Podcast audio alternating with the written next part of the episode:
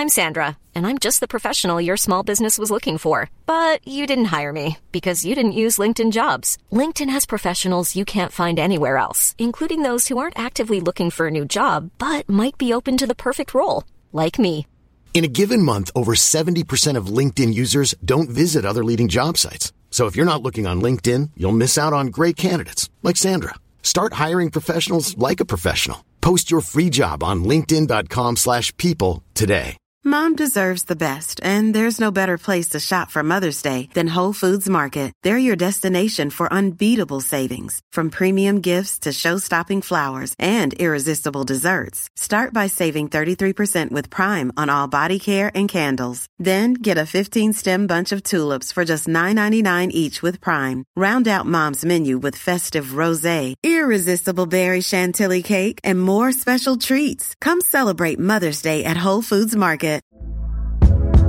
Hey there, it's Michelle Norris. I'm host of a podcast called Your Mama's Kitchen. When I travel, I'm usually looking for a way to find a taste of home when I'm not at home. And one of the things I love to do when I am at home is entertain. And Airbnb allows me to do that. When I was in California recently, I rented a house that had a great kitchen. And when we were sitting around the table, we were all thinking, we're in someone else's house. Someone could be in all of our homes as well. If you have a home, but you're not always at home, you have an Airbnb. Your home might be worth more than you think. Find out how much at airbnb.com/slash host.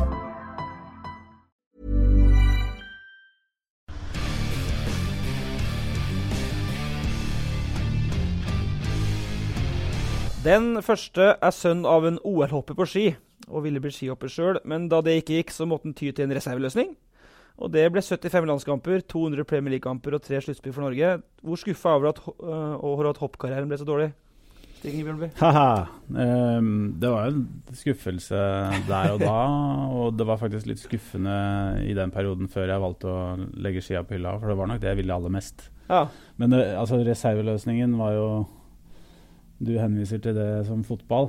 Eh, det var nok en eh, minst like stor aktivitet for meg. Eh, jeg var like engasjert i begge deler, men drømmene mine og ambisjonene mine lå innenfor skihopping da jeg var guttunge. Er ikke det litt kult når du har 200 Premier League-kamper og 75 landskamper, at den sier det, Petter? Jo, det handler vel litt om hvor han kommer fra òg. Gammel tradisjon på Ja. de kanter, vil jeg tro. Jeg har en, jeg har en rar Jeg har en litt merkelig konklusjon på det der. Fordi når jeg var guttunge, så, så drømte jeg jo og var en drømmer, eh, sikkert. Men eh, etter hvert så ble jeg mer realist. Eh, til det kjedsommelige for mange. eh, og jeg, jeg tror nok at eh, jeg var Liverpool-supporter siden jeg var seks-åtte år gammel. Faren min var det. Da var jeg det. Vi så tippekampen sammen, og det var høytidelig. Eh, men eh, når jeg ble veldig sånn målretta, hardtarbeidende, strukturert veldig tidlig i ungdommen innenfor trening og fotball, når jeg hadde tatt det valget, så slutta jeg å drømme. Ja. Jeg, jeg var realistisk og forholdt meg til hverdagen og utviklingen og aktiviteten og sånn. Og jeg, jeg gikk aldri rundt og drømte, og, og paradokset er jo at uh, for hver dag jeg ikke drømte om å bli Liverpool-spiller, for hver dag nærma jeg meg mer og mer å bli det. Ja. Nettopp fordi at man har eh, et, et, et annet fokus. da. I dag så er jeg syns eh, det er for mye drømmer å fjerne forhold til produktet. Til eh, det faktiske du må gjøre for å, for å nå noe sted her i livet, har jeg inntrykk av. Men hvor langt hoppa du på ski? Jeg hoppa med skaufart, som vi kalte det. Ja. Altså I gamle Renabakken så gikk det an å klatre litt ekstra langt opp i skråningen. eh, den, den var stor nok, den, altså. Ja. Eh, men vi tok litt høy fart, og um, hadde høy fart på hoppet og fulgte med og landa et sted mellom 100 og 105 meter. Ja, men Det er bra, det, da. Det er langt, da. Ja. Du var ikke redd, da? Du skal godt gjøres å ikke hoppe så langt med den farta vi hadde. det jeg syns jeg, jeg synes det er langt, da. Det må jeg nå få si. Ja, Det er jo ca. 100 meter lenger enn jeg hoppa. Det det står på Nei, 105. eh, det var shaky. Jeg var shaky, ja, altså. Du hadde hele Glomma under deg liksom, på, et, på et tidspunkt. Så. Men det var kult, da. Ja, det skjønner jeg. Det, den andre, da. Overlevde løpeturen med Tiril Eckhoff. Og fikk, du fikk harehjerte underveis der, Petter. Det er din påstand. Jeg syns jeg klarte meg overraskende bra. Det hører med til historien at jeg fortsatt er litt stiv ennå. Ja, Gått ei uke, da. Selv om det snart har gått ei uke. Uh, men det er klart med en sånn hare så må han jo bare levere når han er på tur. Ja. Det er jo flaut å bli Altså, For Tiril var det en svært rolig eh, løpetur. For meg var det syreøkt. Så det, det, den miksen ble ålreit. Vi sprang fra Storsvingen opp til Storheia Ja. og tilbake igjen i Bløsmyra. Måtte du gå med- innimellom? Noen strekker. Ok, og Men ikke, jeg, jeg spurte jo om jeg ødela treningsøkta hennes. Så sa han nei, jeg har kommet til å ha løpt så rolig lell. Så, Ja. Så jeg har vært så lenge i Trondheim at hun sa lell. Jeg er spent på noen av spørsmålene der med, med puls og Ellers har jeg logga en heldag på, i Råkvåg med knøtteturnering. Jeg er jo trener i knøttefotballen. Det er jo noe du har brent for i din tid. Og Stig Inge, når du jobber i forbundet, du har vært med og har en finger med i spillet du, på hvordan sånne matcher skal gjennomføres? Litt med reglement og sånn, sant? Eller? Ja, det var jo en del av arbeidsoppgaven min å se på kampplattformer og det meste, egentlig. For det, breddefotball i Norge er jo et, eh, kanskje et av samfunnets eh, mest følsomme temaer. Eh, diskusjonstemaer. Jeg tror bare det er ulvedebatten som er eh, mer oppheta. Faktisk. Og mm, jeg tror nok at sunn fornuft eh, kommer man jo langt med. Eh, men så må vi jo se på hvordan eh, eh, hvordan vi kan få best mulig aktivitet. Og da trenger man kompetanse. Og for å få kompetanse så må man ha klubber som vet hva han driver med, og hvordan de ønsker at klubben sin skal eh, fremstå på turneringer og på treninger og i et utviklingsarbeid hvor målet er å ta vare på alle, egentlig, men da også inkludert de som har virkelig lyst til å bli gode. Da. Veldig mye fokus på dem som står på sidelinja underveis i en knøtteturnering, i hvert fall eh, i byene. Skulle ønske jeg kunne at eh, alle de i byen kunne tatt seg en tur til Fosen og vært med på de knøtteturneringene som vi har. For der er det altså det er rett og slett så god stemning, og det er ingen idioter på sidelinja. Og det er så nydelig eh, at det er ingen foreldre som ødelegger for småungene. For dem er det mer enn nok av. Altså sinnssyke foreldre. Du skulle innimellom ønske at det hadde vært en sånn foreldreskole som gått parallelt med de knøtteturneringene. Hvordan oppføre seg på sidelinja. Og så skal vi ikke spørre åssen det gikk, for det skal vi ikke gjøre på sånne knøttecuper. Nei, men det var sol og god stemning, og, Ja. og, og det var grovmel i vaffelrøra. Så det var bra. Det har ikke blitt en runderett siden sist. Og så en tredje, da, jeg får ta meg sjøl òg. Den er jo egentlig på litt på sitt mørkeste nå. Men, men som klubbtrener så må han bare være ferdig med det eh, til, til tirsdag og onsdag. Eh, jeg vet ikke. Stig Inge, du har jo vært trener sjøl. Petter sier jeg skal trekke meg. Jeg har tapt eh, fjerde kampen på rad nå. Det blir for enkelt for meg. altså. Jeg må stå i det. Men hva er beste rådet du kan gi når motgangen rir som verst? da? Nei, Forhåpentligvis så har du noe å falle tilbake på. Resilience heter det vel på fagspråket. Eh, Du må jo ha et fundament som eh, er godt innarbeida og akseptert av spillerne dine. Ja. Eh, Det håper jeg har. Vi har jo det klassiske eksempelet hvor trenere som eh, roper til spillerne at nå må dere ut og gjøre det dere skal gjøre. Det funker hvis spillerne vet hva de skal gjøre. Mm. Så du som trener har jo kanskje din viktigste oppgave i å lage et, eh, et rammeverk som spillerne tror på, og som de eh, eh, stoler på, og som de jobber med. Så hvis du, dere har det, Mm. og du ikke antyder til spillertroppen at du er i tenkeboksen på om du skal trekke deg eller ikke, så kan det jo til og med hende at du snur. Nei, men Petter har jo snakka om at uh, det var jo med tanke på fallskjermer og sånt, men det finnes jo ikke det i tredje divisjon. så nei, vi står i det. Og vi, uh, nå er det mandag uh, når det her spilles inn på, midt på dagen, og det begynner å bli bedre stemning allerede, så det skal snu. Ja, altså, for nye lyttere er det viktig å si at vi snakker om Kiel Hemne. da. Eh, Ja. og at det, altså, det er ikke Ikke bare bare det. Nei da, men det er bare så vi får plassert det. Så, Ja, men Det har vi snakka om så mange uker nå. Ja. At uh, Kiel Emne-laget Vi vant i starten og tapte alt på slutten her nå. Uh, men uh, eh, det, det rammeverket Stinger, er et godt råd. Eh, det har vi egentlig, da. Men eh, vi får se om vi finner tilbake til det. Det blir det store målet. Eh, vi får snakke om det som er bra. Solskinn. Rosenborg. God terapi, det òg, på, en- på en sånn mandag. Og alle Nå har Rosenborg-spillerne ferie. Det som vi får eh, mest eh, feedback på og tilbakemeldinger på hele tida når Rosenborg har ferie, og et overgangsvindu nærmer seg, hva gjør Stig Inge Bjørneby i sommer?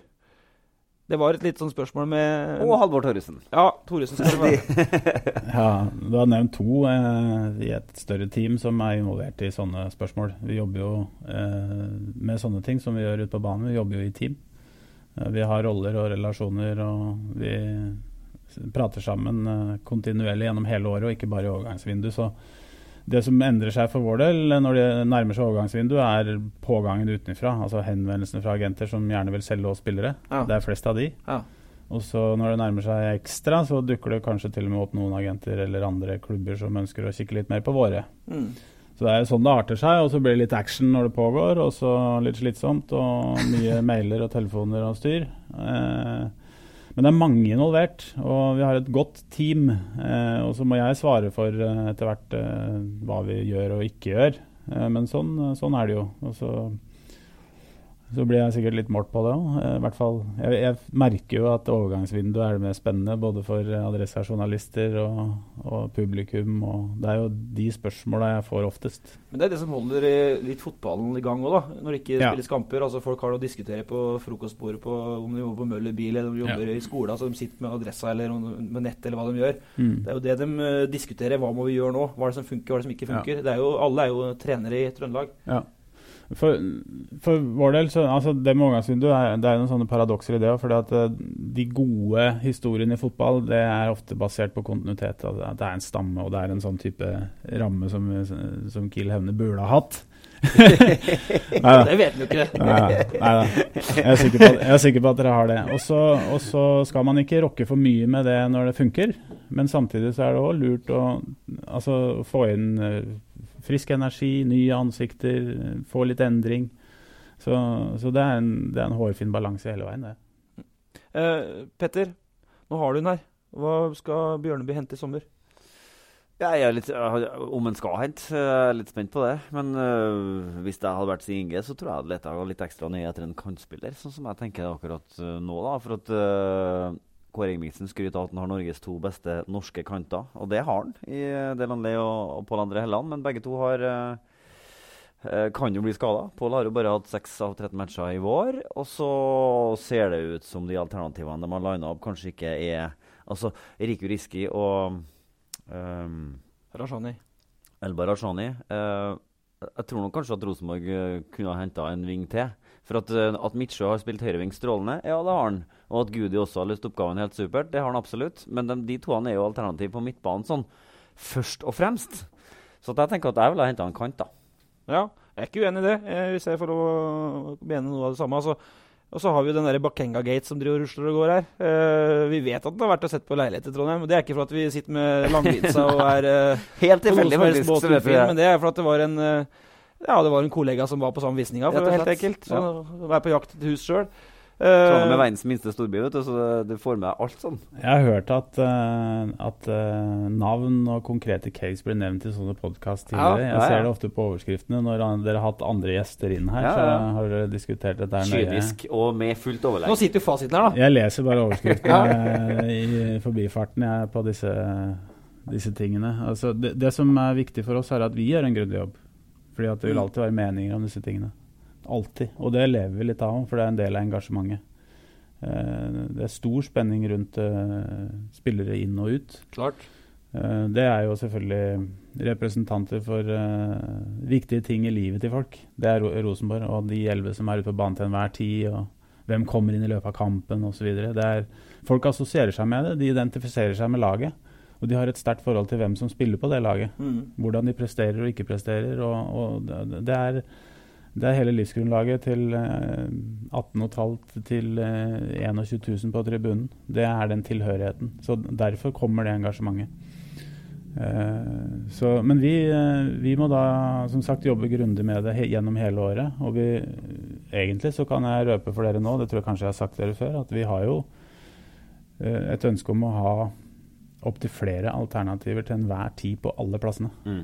Fordi at uh, noe av dette med, med overgangsmarkedet er uforutsigbart. Mm. Uh, plutselig kan det skje noe som ikke vi engang uh, vil finne noe særlig enkelt å styre.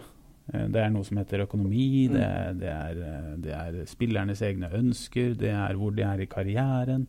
Det er plutselig spillere som er attraktive, som ønsker å komme til Rosenborg.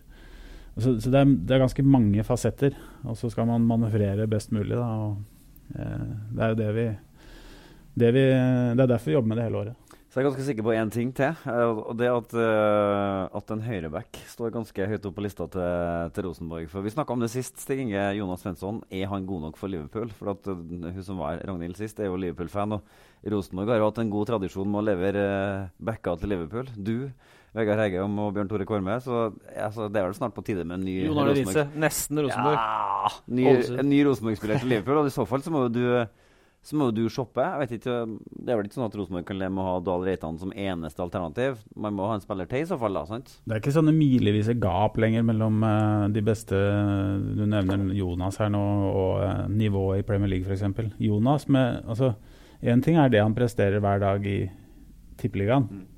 Men så må du se på typen og karakteren og lysten til å bli bedre og fokuset han har osv. Så, videre. så det er null problem for Jonas å spille i, i de største ligaene i Europa. Altså, men det handler om evnen til å ta neste steg. og Jeg leste et intervju med Jonas etter eh, landskampen i går, hvor han fikk prøvd seg mot Hazard. Ja, God trening, det. og konklusjonen til Jonas var jo bare at eh, han hadde, han, han hadde lyst til å komme hjem og trene. Ja. Han lærte masse underveis i kampen. det, ja, ja, ikke sant? Jonas plukker opp læring hver dag, og det, men det er sånn han er. Og heldigvis har vi flere sånne. Men uh, det var jo noe, noe manøvrerte veldig godt vekk fra del to av spørsmålet til Petter. Da, Jeg er god på det. Jeg, jeg er god på det. Jeg kan snakke en halvtime, jeg. Og, Uten å si noe som helst. Praten går, og, og så videre. Men, uh, men da er det med Høyrebekk det er ikke, vi, er, vi er jo ikke eh, blankpolerte idioter, verken eller Petter, hvis vi, hvis vi spekulerer at Høyrebekk det må dere se på fordi at dere kun har én, og at han er hot stuff for utlandet. Ja, det er helt riktig. Og det var derfor jeg sa til dere for to minutter siden at vi ser på alle posisjonene vi har. Og, vi har et ønske om å være i forkant hele tida. Og så har vi ambisjoner om å bygge en helt ny måte å tenke scouting og rekruttering og sånn på. Men, men det aller, aller, aller viktigste av alt, det er den jobben vi gjør med de vi har. Eh, fordi at eh, vi, vi, vi har vært nøye på overgangsmarkedet, først og fremst i forhold til typevalg. Altså Alle spillerne som, som eh, Kåre og, siden Kåre kom, og siden jeg eh, har vært her, og Halvard osv., vi er veldig opptatt av Nå har vi, vi har en, eh, en skjult kraft i garderoben gjennom ekstrem lojalitet. Eh, de er ekstreme til å stille krav til hverandre. De er ekstreme til å passe på hverandre. Og de er ekstreme til å slutte seg om hovedtreneren og prinsippene hans og spillestilen og rollene osv. Og, så videre. og den skjulte kraften, den må vi beholde, uansett om det går noen spillere ut eller det kommer noen nye inn. Og Særlig hvis det kommer noen nye inn, så må vi dobbeltsjekke og trippelsjekke at det er typer som virkelig kommer til Rosenborg for å bli en del av den gruppa og har lyst til å trene og osv. Er det, er det sjelden vare, den, eh, det du snakker om nå? Du har jo vært i en del klubber som spiller, du har vært eh, i Start som trener, du har vært altså, rundt om. At, at det er en sånn enorm oppslutning om, om prosjektet. da. Ja, det, jeg skal ikke si at det er sjelden vare, for det preger jo de beste i verden. Eh, og det preger de beste i den turneringa. Hvor var du? Råk, hvor var du? I Råkvåg, I Råkvåg. Der òg har du noen sånne som, som har den type tenkning latent i seg, men det, men det må komme innenfra. Det er nødt til å komme innenfra. Det er ikke noe en, en foreldre kan prakke på ungen sin, eller en trener kan kjefte på en, en spiller som han eh, vil skal prestere. eller noe sånt. Det er, det er ofte den indre motivasjonen som kommer til skikkelig springer ut i blomst nå, sånn som f.eks. Jonas. da. Han spiller mot Hazard. Eh, og så sier han etter kampen at han vil hjem og trene. Altså det, det er sånn type eh, indre motivasjon som er helt rå på utviklingsorientering, og er ikke så opptatt av Selv om Jonas nå har fått Nord-Trøndelags fineste sveis, så er, så, så, så, så, er, ikke Jonas opptatt av eksterne ting.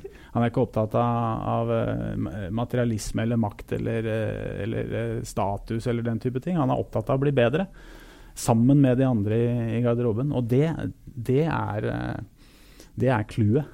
Men hva gjør det med, Det er med, clouet, og det er definisjonen på nordtrønder. men hva gjør det med Jonas Svensson og resten av spillerne når det på 16. mai er det Jeg vet ikke hvor mange klubber vi telte, Petter, men i hvert fall fem-seks ganske store klubber på tribunen. Basel var der, ja, ja Leicester var jo der. Eh, Leicester var med to, gikk det fotball. Eh, vi hadde en tyrkisk klubb. Det var eh, Alkmaar har vært eh, kikka på tidligere i år. Eh, hva tenker du om det? Betyr det at det er noe konkret som skal, er i ferd med å skje? At det dukker opp og tikker inn et bud? Er det alltid et uh, tegn på sånne ting? Når det, Det det var, var lite klubber i starten av sesongen, nå begynner det å bli mer og mer. Og mot uh, Molde så toppa det seg med fem-seks samtidig. ja, det var travlere på det, den tida her i fjor Ja. i forhold til sånn type besøk og henvendelser. og sånn. Det var langt travlere i fjor, og jeg tror grunnen til det er uh, det som nå skal i gang, og det er EM. Så klubbene venter. De vil se, de vil se EM-sluttspillet, og de vil, de vil kartlegge eh, Ikke bare spillere, de vil kartlegge trender og, og spillestil og osv. Så, videre. så jeg, jeg tror eh, veldig mange klubber eh, orienterer seg mot EM. Det kan vi jo komme tilbake til litt senere. Vi tenkte vi skulle snakke litt om EM. eh, Det begynner jo nå i slutten av denne uka. eh, og Det er alltid spennende med et sånt mesterskap, for da skjer det litt grann med fotballen hver gang. Nye stjerner fødes, og trender er osv. synd ikke Rosenborg er med, for da kunne vi solgt en ny høyrebekk til 20 mil til et eller annet utenlandsklubb. Fredrik Stor eller Kristian Moe. Eller- Hver gang det er et mesterskap, så selger Rosenborg en høyrebekk til 20 mil. Dere kan jo prate i det programmet her, altså. Det er gode penger, ass! Ja, men 40 mil for Stor og Gamboa, det er gode penger, Ja, det er gode penger. Det er absolutt gode penger. Eh, mens vi er på ryktekjøret her, vi hadde en litt morsom uh, twist før helga. Uh, da vi fikk et innspill fra Sier om at Torgeir Børven er i distriktet. Ja. For at uh, det var det var noen som har fått match med en på Tinder. Og på Tinder, vet du, er sånn Det vet, vet du ikke. Jeg Så hører du åssen det oppstår, da. Men så, så Jeg skal ikke si vet du, men- men på Tinder da Så er det sånn at man kan legge inn hvor man er til enhver tid, og da liksom oppstår det en sånn geografisk radius.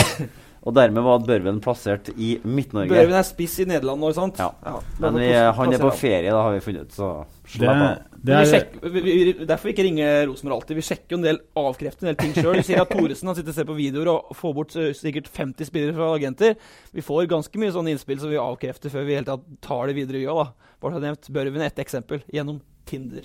hvis jeg kommer opp i den situasjonen hvor jeg får spørsmål om hvor fant du den spilleren, Ja.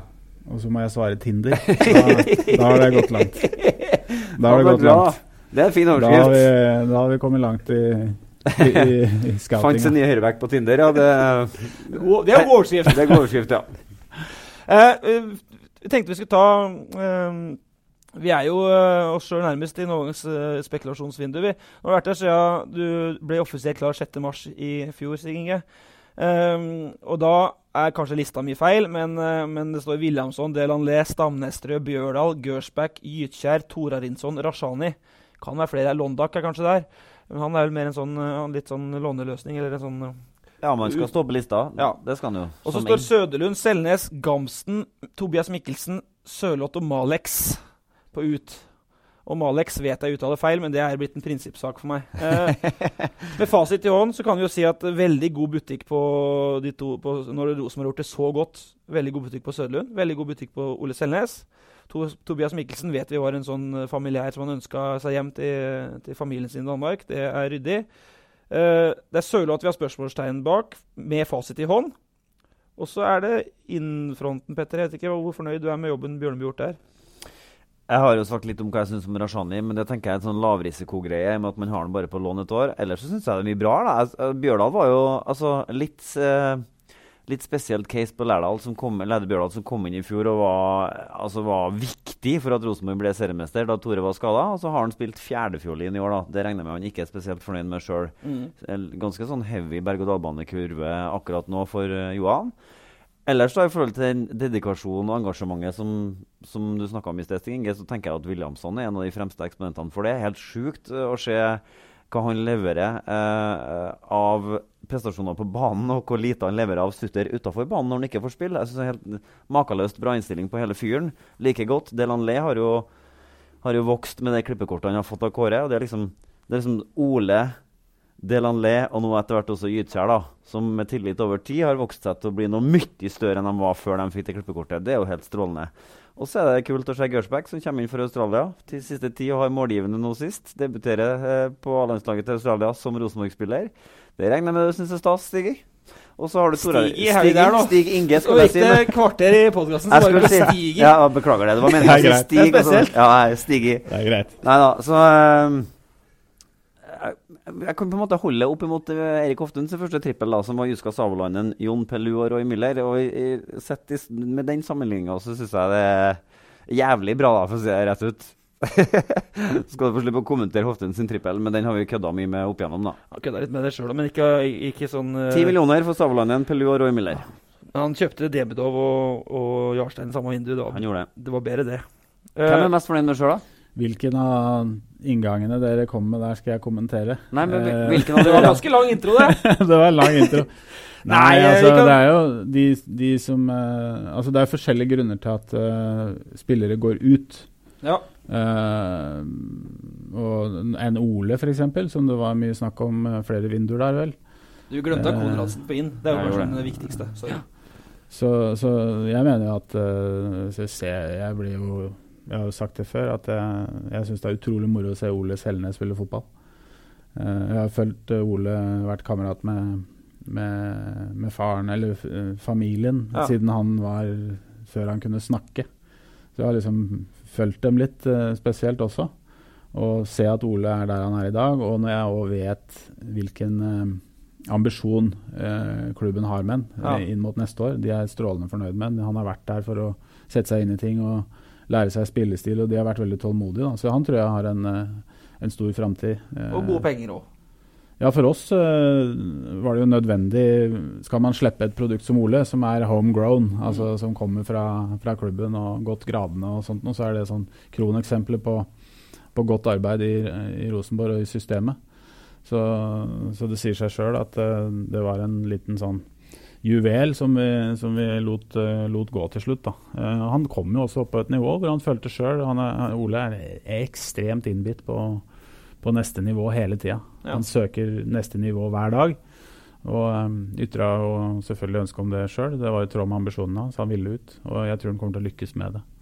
Så, så, og så er det andre som går ut, som du, du, du nevnte Tobias. Der var det andre. Det var en helt annen case som vi også løser på en eh, folkelig og for det bra var vel måte. eh, Ready to pop the question? The jewelers at BlueNile.com have got sparkle down to a science with beautiful lab grown diamonds worthy of your most brilliant moments. Their lab grown diamonds are independently graded and guaranteed identical to natural diamonds, and they're ready to ship to your door. Go to BlueNile.com and use promo code LISTEN to get $50 off your purchase of $500 or more. That's code LISTEN at BlueNile.com for $50 off. BlueNile.com code LISTEN. Hey, I'm Ryan Reynolds. At Mint Mobile, we like to do the opposite of what Big Wireless does. They charge you a lot, we charge you a little. So naturally, when they announced they'd be raising their prices due to inflation, we decided to deflate our prices due to not hating you. That's right. We're cutting the price of Mint Unlimited from $30 a month to just $15 a month. Give it a try at mintmobile.com slash switch. $45 upfront for three months plus taxes and fees. Promo rate for new customers for limited time. Unlimited more than 40 gigabytes per month. Slows. Full terms at mintmobile.com. Hey there, it's Michelle Norris. I'm host of a podcast called Your Mama's Kitchen. When I travel, I'm usually looking for a way to find a taste of home when I'm not at home. And one of the things I love to do when I am at home is entertain. And Airbnb allows me to do that. When I was in California recently, I rented a house that had a great kitchen. And when we were sitting around the table, we're all thinking, we're in someone else's house. Someone could be in all of our homes as well. If you have a home, but you're not always at home, you have an Airbnb. Your home might be worth more than you think. Find out how much at airbnb.com/slash host. Hey Dave, Yeah, Randy. since we founded Bombus, we've always said our socks, underwear, and t shirts are super soft. Any new ideas? Maybe sublimely soft. Or disgustingly cozy? Wait, what? I got it. Bombus. Absurdly comfortable essentials for yourself And for those facing homelessness. because one purchased equals one donated. Wow, did we just write an ad? Yes. Bombas. Big comfort for everyone. Go to bombas.com slash ACAST and use code ACAST for 20% off your first purchase. Nå vil jo ikke Bjørneby si dette, men så vi har hørt skjønt det, så var det en, en sånn gentleman's agreement om at du blir her i høst, og så får du gå etter sesongen. Og det var en vinn-vinn, for han var jo god i Europaligaen, Mikkelsen. Kjempegod. faktisk. Absolutt. Absolutt. Så Men inn Men her, får vi deg til å innrømme hvem du, hvem du er mest fornøyd med å ha fått inn, da, siden du tok over som sjef? Altså, det, det blir feil av meg å sitte og rangere, og jeg er ikke, jeg er ikke så opptatt av det heller. Fordi det, handler- for meg handler hele tiden om helheten. Eh, og, og, og plukke fram individer her, liksom. Men det er klart, du, når du nevner Mathias, så er det, eh, er det faktisk eh, eh, Jeg holdt på å si litt spesielt, for han har jo den evnen. Eh, det er jo ingen av de spillerne som er fornøyd med å ikke starte og spille hver kamp osv., inkludert Mathias. Mm. Men uh, han, han har en sånn uh, karakter i, i garderoben mot, uh, mot ledelsen, mot de andre spillerne. Sånn gjennomprofesjonell og lojal. Ja. Virker sånn, da. Ja, også. Han framstår sånn utad Og, og, og, og når du ser eh, alle de posisjonene han har løst, og måten han har løst det på, så, så, så alle lag trenger virkelig sånne spillere. og han er en fremtredende person eh, gjennom måten å være på. Eh, berikende for alle, egentlig. Eh, Og så er det jo litt slik at, eh, at eh, Rosenborg som klubb fikk jo litt kritikk da for at dere lot Sørloth gå til Nederland. At dere lot Sør- Sørloth gå til, til Bodø-Glimt og, og heller henta inn uh, Malertz. Nå skjedde jo det før de tid, så du skal slippe å kommentere det. Men, men uh, hvorfor solgte dere Sørloth så, eh, så tilsynelatende lett til Nederland? Ja, det, det, det har jo vært uh, altså det som Jeg merker jo det når jeg er på forskjellige tilstelninger, at, uh, at de fleste har inntrykk av at det var tilsynelatende lett. Ja. Det er jo litt ikke helt riktig. Uh, det, det er en uh, sammensatt greie, det. Men først og fremst var det noe spilleren sjøl ønska, når muligheten dukka opp. Eh, og det er jo ikke sånn uh, i en klubb som Rosenborg at vi i desember eller januar lover ut uh, fast plass til noen spillere. Det, Det var det- leggen sin det. det, ja, det, er en del av, det er en del av konseptet, en del av lojaliteten. Det skal være konkurranse, og den, den, den skal alle forholde seg til, inkludert Sørloth. Og det ville han gjort òg. Men det er klart det, var, det, ble fristende for han. Han, var, han kom fra en fantastisk høstsesong i Bodø-Glimt. eh, Og veldig tidlig så kom, så kom klubben eh, på banen og var, eh, viste sterk interesse. De kom over, de kom på besøk, de ville ha møter, de ville snakke sammen. og og spilleren syntes dette her var fascinerende. Han ville gjerne ta, ta, ta muligheten. Men dere ønska han egentlig hjem for å konkurrere med en annen spiss? Ja, det, var, det, det, det er jo tanken bak sånne kontrollerte utlån, det har vi begynt å kalle det nå. Altså, vi, vi, vi gjerne ikke sant?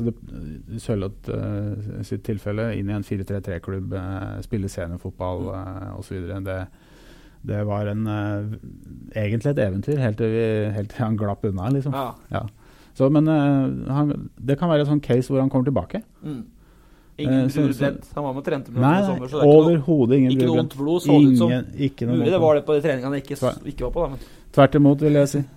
Tvert Eh, imot. Og så er det Nei, men det, ja. det må, vi, må, vi må si det at det er jo det som er liksom den lille sølepletten på det som har skjedd de siste et og et halvt året. da. Altså, altså Alexander Sjølott ble bedre enn det Rosenborg forutså på kortere tid. Eh, det så kanskje Groningen før dere, og dermed så var de tidligere på banen og, og dro på litt ekstra. Ja, du vet, eh, Fotballen er mye mer uforutsigbar enn det vi sitter og snakker om her nå. For at det liksom eh, Hvis vi skal ta Dere kan jo tillate dere å ha en litt sånn lett sjargong på det og si at ja, men dere skulle holdt Sørloth her, og dere Ja, skulle og det gjør vi jo. beholdt, Ja, eh, absolutt. Eh, men det fungerer jo ikke alltid sånn. For det er, det er ofte mm, ganske mange ting som uh, spiller inn på hvert enkelt case, egentlig. Så det er om å gjøre å manøvrere på mest mulig fornuftig måte eh, i hvert case, og ta hensyn til individer, til eh, gruppa, til klubben, til økonomi, til eh, interesse utenfra. Det er masse greier. Så Når spilleren har egentlig bestemt seg litt sjøl, så er det kanskje vanskelig å holde tilbake? Er det ikke? Det er det sikkert. Men jo- Men uh, hvordan er det? Var du liksom opp fra sofaen og jubla litt når han golla for Norge, eller var du litt sånn Ja, ja, ja. ja, ja, ja, ja, ja. Faen heller! Nei, ja, nei. Absolutt. Så er det jo er det litt slik, og vi skal gå videre, men det er litt slik, jeg må ta med det at eh, når du ringer en sportsdirektør i Rosenborg, uansett om det er i Koften eller om det er uh, Stinger Bjørneby og spør om spiller, så er det aldri noen kommentar. Ingen kommentar, ingen kommentar. Og det er da jeg savner gode, gamle Bjørn Rimi. ass. Ja, en bra story. I 07. Han var jo konstituert i perioden før Knut Torbjørn kom. Uh, og Bjørn Rimi var av den gamle skolen.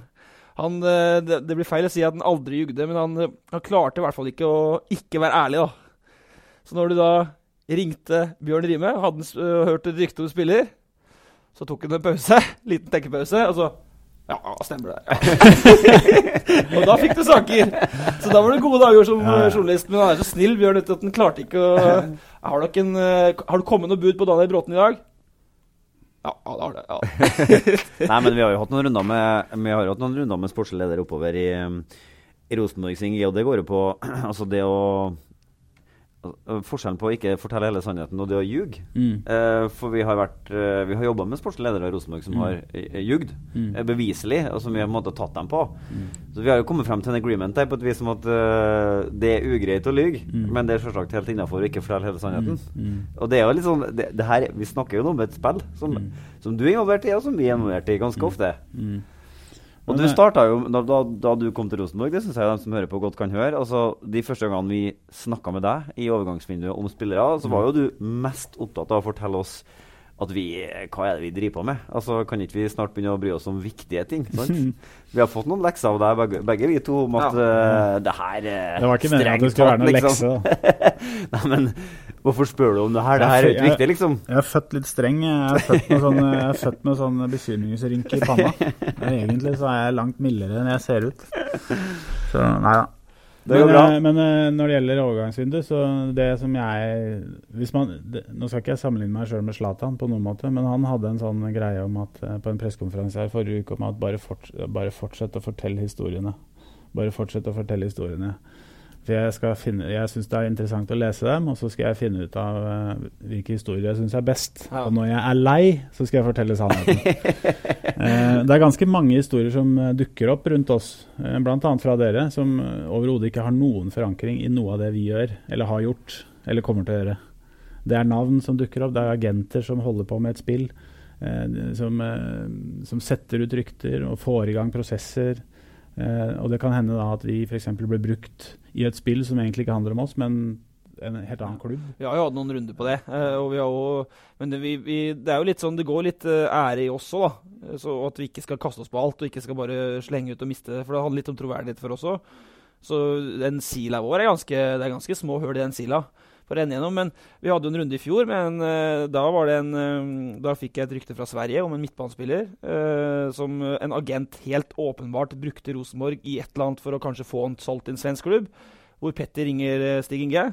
Og da er det jo dønn ærlig. Jeg har aldri hørt om verken spilleren eller case i det hele tatt. Og da, klart, da, da legger jo bare den ballen helt knallhardt død. Så det, du har helt rett i det. Eh, Rosenborg brukes, og vi brukes. Ja, ja, Men. Pe Petter har ikke like tett sil som deg, er det det du sier? Nei da, men det er en ting jeg lurer på. For at, uh, Det er jo ikke så lenge siden man gjorde om kravene til det en agent skulle være i Uefa-regi. Nå kan jo alle i teorien være det.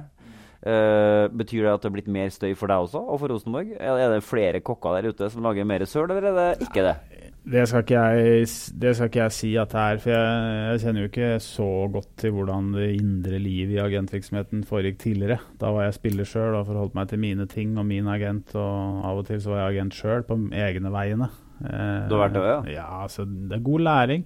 Eh, de to-tre siste store avtalene som jeg var involvert i, så hadde jeg vel egentlig bare en agent i bakhånd. Jeg syns det var interessant å gjøre, kjøre prosessen sjøl. Eh, både som spiller og andre roller så har jeg gjort det.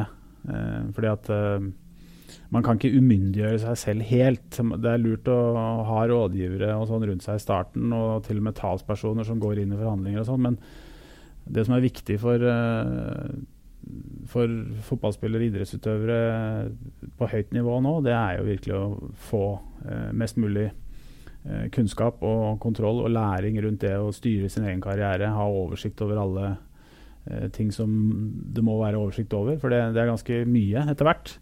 Eh, og det, den oversikten får du ikke hvis du overlater alt ansvaret til noen andre personer, som kanskje ikke eh, har eh, si, like stort fokus på din karriere som, som du sjøl har. Da.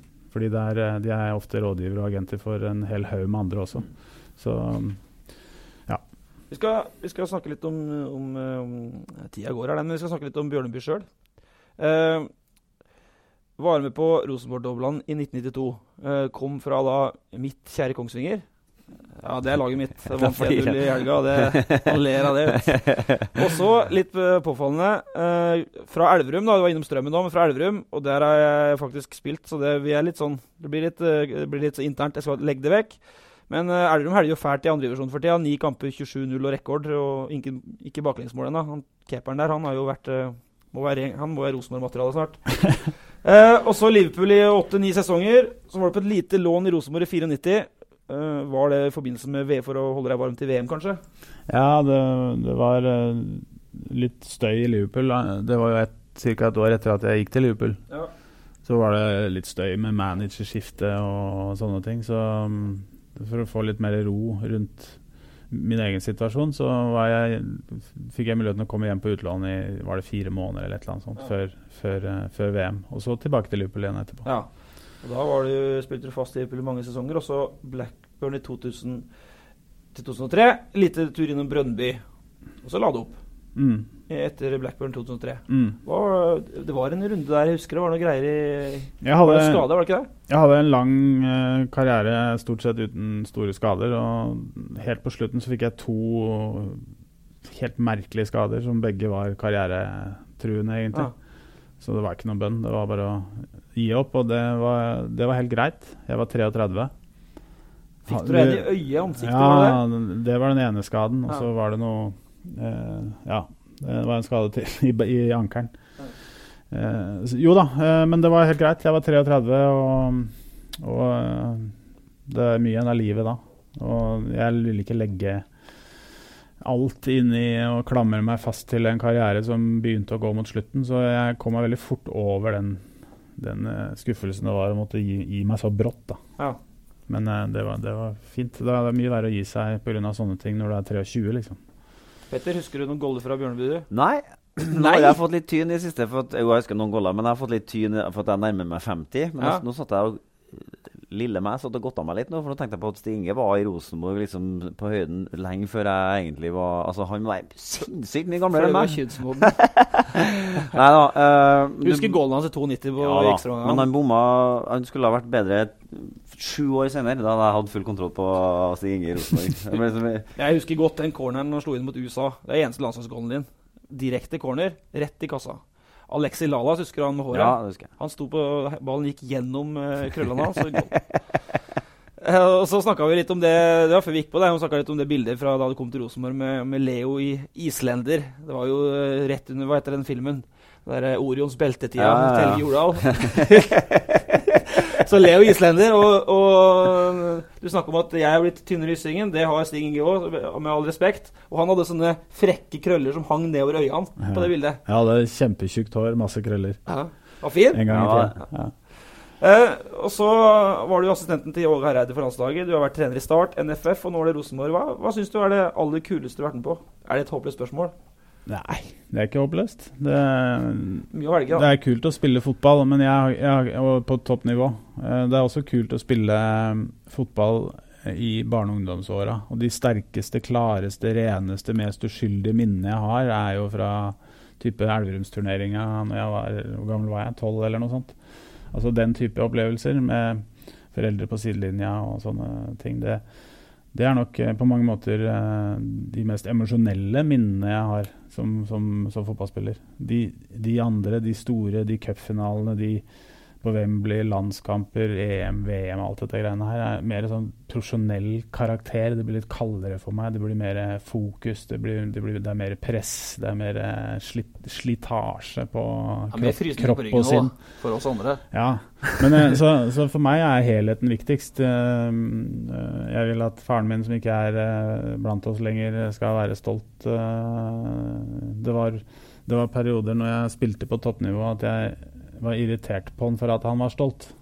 Han skulle hilse meg fra den, og han skulle, hadde truffet den og den. Og til slutt så ble jeg så lei av alt det greiene der. for Jeg var ikke så opptatt av sånne ting, så jeg, jeg kjefta på han for det. Men jeg håper han er stolt nå, liksom. Det, det, er, det er greit. Uh, jeg tenkte, hvis fulle folk stopper deg på gata, spør dem da om den pasninga til Flo før 1-1 mot Brasil? Er det det de spør om, eller er det alt mulig annet? Det er fulle folk og introduksjon til alle foredragene mine. Ja. da kommer, da kommer flopasningen Jeg er, glad, jeg er veldig glad det heter flopasning. Ikke, Ikke. Bjørneby-pasningen? Men eh, jeg unngår eh, eh, Solsiden etter tolv, liksom. Da går Ja. det som regel bra. Men, men blir du praia opp på gata i Trondheim ofte? Nei, jeg er hyggelig. Jeg er bare hyggelig. Folk er interessert. Og det, det der har jeg funnet ut for lengst. Det er opp til meg. Eh, Jeg er fullstendig klar over hvilke situasjoner jeg er i som fører til sånne ting.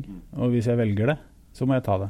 Så går, Men jeg har går i sånn selvhuset T-skjorte på forsiden på Du kan jo ta Northug-trikset. At Du bare tar og så limer mobilen tett foran nesa di, og så går du sånn. Da er det ingen som klarer å henvende seg. Det er sånn boble.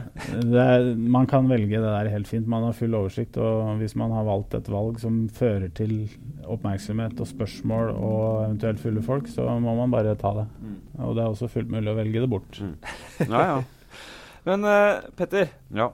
arbeidsinstruksen til en sportsleder i Rosenborg, hva er det, tror du? Ja det Altså, han skal, jeg tenker jo at han skal være i hvert fall sånn som har det vært tidligere, så tenker jeg at han skal være en type som ikke nødvendigvis er den mest populære blant spillerne. Eh, For at uh, innimellom må du ta upopulære valg i forhold til kontraktsforlengelser og betingelser i kontrakter og sånne møter på kontoret ditt. Så, altså, et godt møte for Rosenborg trenger ikke nødvendigvis være et godt møte for spilleren bestandig. Bratseth var jo kjent for det. Ja, altså det, det, så jeg at det er ikke oppgaven din å være bestekompis med spillerne. Uh, men så tenker jeg jo samtidig at den skal være uh, Men det står vel ikke i arbeidsinstruksen? Nei, ikke kompis med spillerne? Nei, men han skal jo drive forretning på vegne av Rosenborg. Ja, det skal du gjøre. Uh, og så skal du og så skal du, Nå har du en trener som er veldig opptatt av den biten sjøl, men i forhold til med scouting og liksom holde, holde, oversikt over markedet og mulighetene, og styre den biten, så skal han, tenker jeg jo at han skal være litt sånn borgermester for Rosenborg. Nå er jo, har du litt sånn hard konkurranse om den jobben, og det sånn skal det jo være Rosenborg, at man har en karismatisk trener som tar stor plass.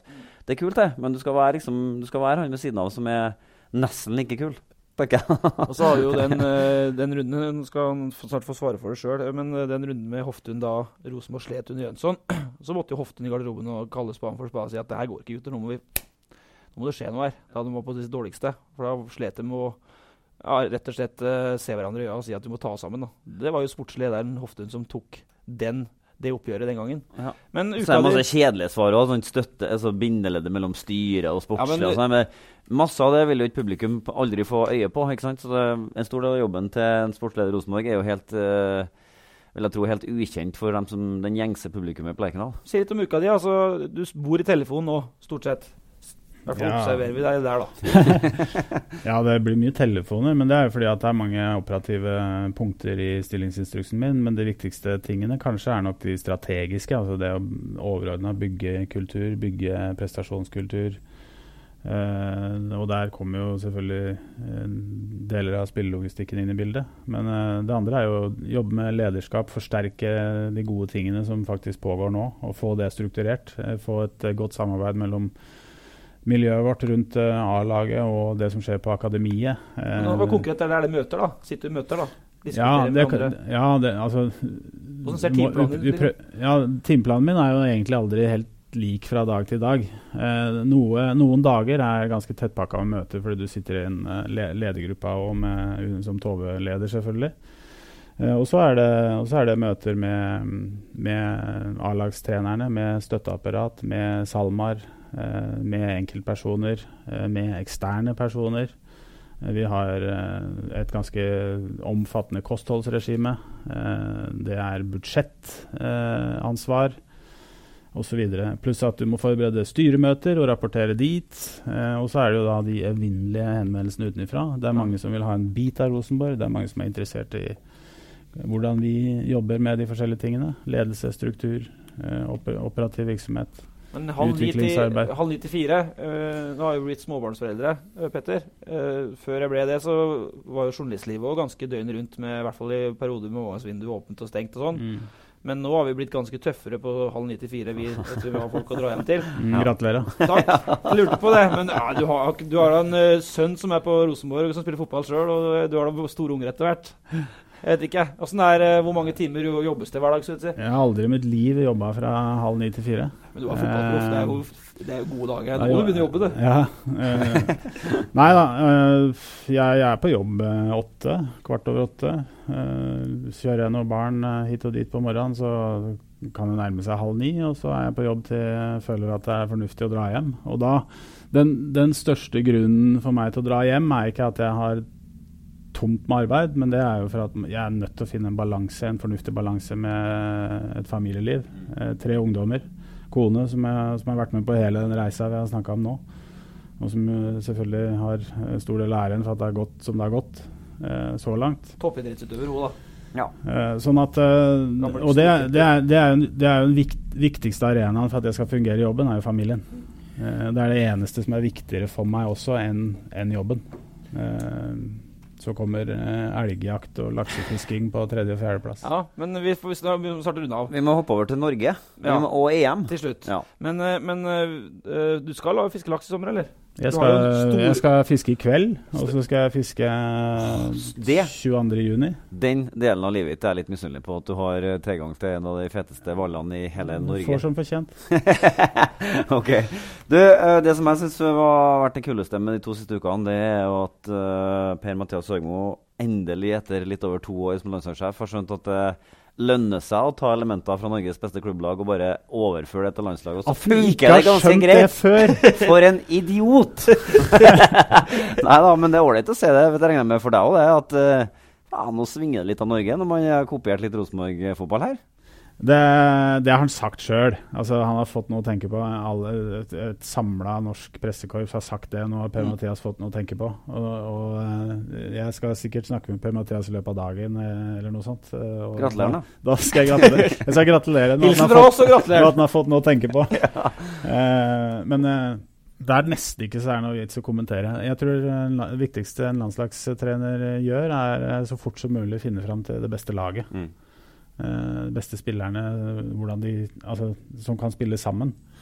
Eh, og så må du da Det er jo et rake motsetningsforhold mellom 4-4-2 med innoverkanter og stående dekkende rom Mm. midtbanespillere. Eh, og 4-3-3 Ja. offensivt, rettvendte kanter, tre gjennom ledd med Ole sentralt osv. Det blir noe annet. Det blir noe helt Så, annet. så, så det er rett og slett to vidt forskjellige måter å spille på. Og det har han testa ut nå, så har han fått svar. Ergo, konklusjonen, han har fått noe å tenke på til, Ja. til Tyskland. Og det må, det må han få muligheten til å gjøre. Apropos Tyskland, er det, hvem holder du med i EM? Jeg holder med England. Ja, dum, Det var dumt spørsmål. Kan du ta tilbake? Det ble skjønt. Hvem vil du nå, Ole? Jeg holder med Tyskland, og så holder jeg med Wales pga. sangen, men den sangen Ja. sang jeg sist. Det kan vi ta ved EM-podkasten om en ukes tid eller to. Ole har blitt. Wales-fan pga. sangen til Wales. Den har jeg hørt Har du hørt den? sikkert 20 ganger de har siste ukene her. Spilt landskamp mot Wales uh, mange ganger, så jeg har sikkert hørt den. Ny sang, sjø. Manic Street Preachers. Er har? Jævlig bra. Må sette, dra hjem og sette på på. Ja. Den er helt klasse. Beste bandet fra Wales. Nei, det er sikkert Manic, Manic eh, Street Preachers. Ja, det er dem som har den som har har lagd den? Ja, ja, ja. Jeg. Dette må du få med Ja. Så må vi heie litt på Sverige. Vi må heie litt på Sverige. Nei, kun på Zlatan. Mikael Lustig vi må vi heie litt på. Heie litt på Sverige, det må vi. Ja, må det. Ja, det er klart. OK, eh, det var eh, ting vi ikke rakk å gå gjennom. Sånn Skal er det hver gang. Jeg er ledig, jeg. Ja. Jeg kan sitte her, jeg. ja da. Men nå må vi gå videre. Ja. Nei, men vi, da, vi, vi, vi, mm, vi er rundt, tror jeg. Skal vi snakke litt om det vi ikke rakk, eller? Ja, det var litt blant annet om en Twitter-melding om at jeg skal få sparken. Den rakk vi ikke å snakke om. Nei. Det er jo for så vidt like greit. Ja. Selv om jeg skal tåle det. I Adressa eller Kiel Hemne? Det var Kiel Hemne. Nei, adressa der er jeg under, under, der er jeg under, i fare hele tida. Det kommer an på leveranse der òg. Ja. Knallhardt, eh, det er knallhardt miljø. Eh, Knøttecupen i Råkvåg rakk jeg å snakke om. Ja, vi gjorde det. Det var jo klasse, kjempeartig. Ja. Eh, men ellers så var jeg ganske fornøyd. Jeg fikk snakka litt med Bjørneby om karrieren hans òg. De sjukeste historiene fra Liverpool-festene fikk vi ikke snakka om, da. Det er dumt. Ja, jeg har dem, og jeg. Så. Å, det får bli en annen podkast. eller kanskje vi skal skrive en bok?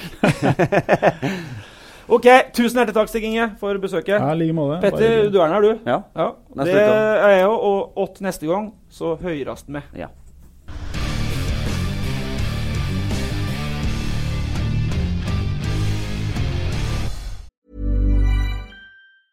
Hi, I'm Daniel, founder of Pretty Litter. Did you know cats tend to hide symptoms of sickness and pain? I learned this the hard way after losing my cat, Gingy. So I created Pretty Litter, a health monitoring litter that helps detect early signs of illness by changing colors, saving you money and potentially your cat's life. Pretty Litter is veterinarian developed, and it's the easiest way to keep tabs on your fur baby's health right at home. Go to prettylitter.com and use code ACAST for 20% off your first order and a free cat toy. Terms and conditions apply. See site for details. Planning for your next trip?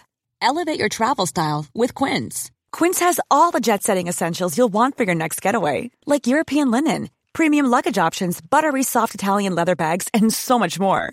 And is all priced at 50 to 80% less than similar brands. Plus, Quince only works with factories that use safe and ethical manufacturing practices. Pack your bags with high-quality essentials you'll be wearing for vacations to come with Quince. Go to quince.com slash pack for free shipping and 365-day returns. Mom deserves the best, and there's no better place to shop for Mother's Day than Whole Foods Market. They're your destination for unbeatable savings, from premium gifts to show-stopping flowers and irresistible desserts. Start by saving 33% with Prime on all body care and candles. Then get a 15-stem bunch of tulips for just $9.99 each with Prime. Round out Mom's menu with festive rosé, irresistible berry chantilly cake, and more special treats. Come celebrate Mother's Day at Whole Foods Market. When you make decisions for your company, you look for the no-brainers. And if you have a lot of mailing to do, stamps.com is the ultimate no-brainer. It streamlines your processes to make your business more efficient, which makes you less busy. Mail checks, invoices, legal documents, and everything you need to keep your business running with Stamps.com. Seamlessly connect with every major marketplace and shopping cart. Schedule package pickups and see your cheapest and fastest shipping options from different carriers. With rates up to 89% off USPS and UPS rates. And with the Stamps.com mobile app, you can take care of mailing and shipping wherever you are. Make the same no-brainer decision as over 1 million other businesses with Stamps.com. Sign up with code PROGRAM for a four-week trial, plus free postage and a free digital scale. No long-term commitments or contracts. That's Stamps.com. Code PROGRAM.